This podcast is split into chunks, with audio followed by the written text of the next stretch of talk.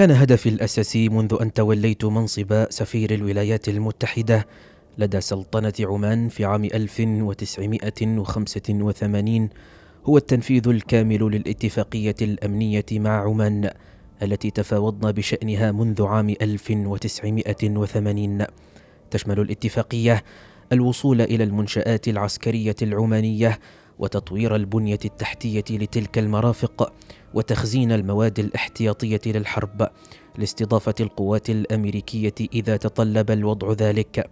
خلال أربع سنوات بين التفاوض على الاتفاق وفترة وصولي أنفقنا حوالي 270 مليون دولار على البناء العسكري. أما العمانيون فقد رفضوا تطبيق الاتفاقية بشكل كامل لأسباب عدة. رغم أن أجزاء كثيرة من الاتفاق طبقت والتي تتعلق بإعادة تموضع الأصول العسكرية. كان هدفي هو وضع الاتفاق على المسار الصحيح بما يرضي البلدين. في تلك الحقبة التي شهدت حربا شعواء بين العراق وإيران كانت الولايات المتحدة غير متحمسة لدعم العراق. لكن حماسها كان أقل بكثير لدعم إيران في المقابل. لم نكن نرغب بالضرورة أن ينتصر العراق في الحرب كما لم نكن نريد لإيران أن تنتصر كذلك. إلا أن ميلنا إلى العراق كان أكبر من إيران وهو ما أدى إلى بعض المسائل والأحداث الدراماتيكية في تلك الحقبة. عند وصولي إلى مسقط في خريف عام 85 كان العمانيون مقتنعين بأن الحرب الإيرانية العراقية لا يمكن أن تنتهي حتى يتم اعتماد مقاربة أكثر توازنا بين الطرفين المتنازعين. لذلك كان العمانيون بحاجة إلى بدء تطبيع وتحسين علاقتهم بالحكومة الإيرانية وهو قرار طرحوه ودعموه في قمة مسقط المنعقدة في خريف عام 85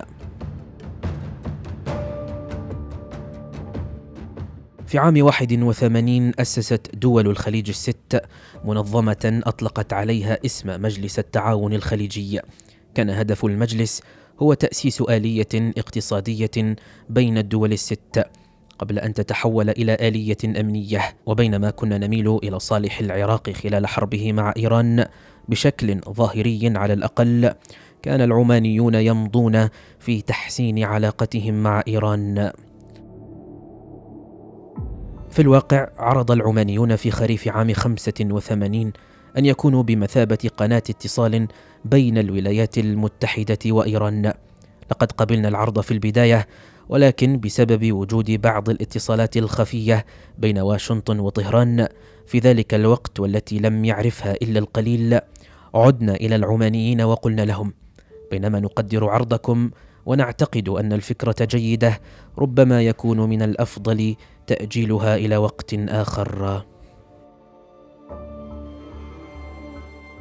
في الأوساط الأمريكية كنا نعتقد أنها كانت فكرة جيدة.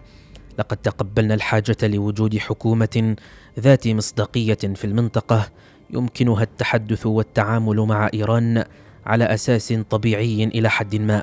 في ذلك الوقت بدأ وزير الخارجية العماني العمل على تطبيع علاقة بلاده بطهران.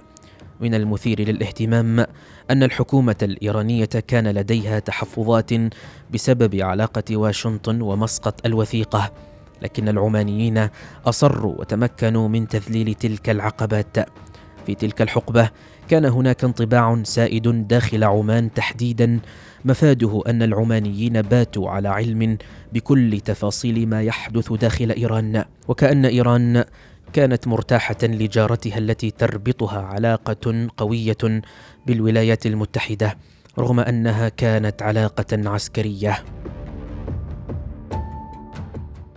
في خريف عام سبعة وثمانين كان علي الذهاب إلى مدينة صلالة الجنوبية للقاء السلطان قابوس. كان هناك رحلات يومية من مسقط إلى صلالة للوزراء ومسؤولي الحكومة وغيرهم من الشخصيات التي تتعامل مع السلطان خلال فترة إقامته بالمدينة. في ذلك اليوم كان لدى السلطان قابوس اجتماع آخر بوزير خارجية إيران علي أكبر ولايته. جلسنا سويا في صالة كبار الشخصيات بانتظار الرحلة إلى صلالة. حيان الوزير الإيراني بود وتبادلنا بعض المجاملات اللطيفة. لاحقا وطوال رحلتي التي دامت ساعتين دأب العمانيون على طرح الأسئلة ثم بعد إجابتي يتجهون إلى الوزير الإيراني لمعرفة رأيه بالموضوع. كان العمانيون من اللباقة بمكان لدرجة أنهم تفادوا أي تواصل مباشر بيننا وعلى مدى ساعتين أجرينا حوارا غير مباشر وكان ولايتي مستمتعا ومهذبا. ولو كانت إيران غير راضية عن علاقة عمان بالولايات المتحدة لكان رد فعل وزير خارجيتها مختلفا. إن نظام الحكم في سلطنة عمان ملكي فحتى عام 1970 كان والد السلطان قابوس سعيد بن تيمور متقلدا للحكم. كان السلطان سعيد رافضا لحداثة القرن العشرين. ففي عام 1970 لم يكن في عموم السلطنة سوى ستة أميال من الطرق المعبدة ومدرسة واحدة ومستشفى واحد. كانت السلطنة تكاد لا تقيم أي علاقات دبلوماسية مع بقية دول العالم. ويعزى ذلك جزئيا إلى رفض التنمية الاقتصادية وتطوير البنى التحتية في البلاد. بحلول عام 1970 كان هناك تمرد بدعم يمني في الجنوب. هدد الدولة العمانية وبقائها كان الدافع الأول للانقلاب الذي أوصل الإبن إلى سدة الحكم هو الخوف من استمرار سياسات الأب وتدهور الوضع في الجنوب. واتساع رقعة الحرب لتصل إلى مسقط والشمال عموما ما قد يؤدي إلى انهيار الدولة. لذلك حينما وصل السلطان قابوس إلى الحكم عام 1970 كان هدفه الأول هو وقف الحرب.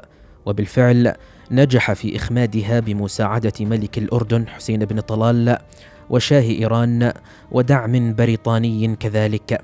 ورغم أن عمان لم تتلقى أي مساعدات تذكر من دول الخليج المجاورة إلا أنها نجحت في إعلان انتصارها في تلك الحرب عام 1975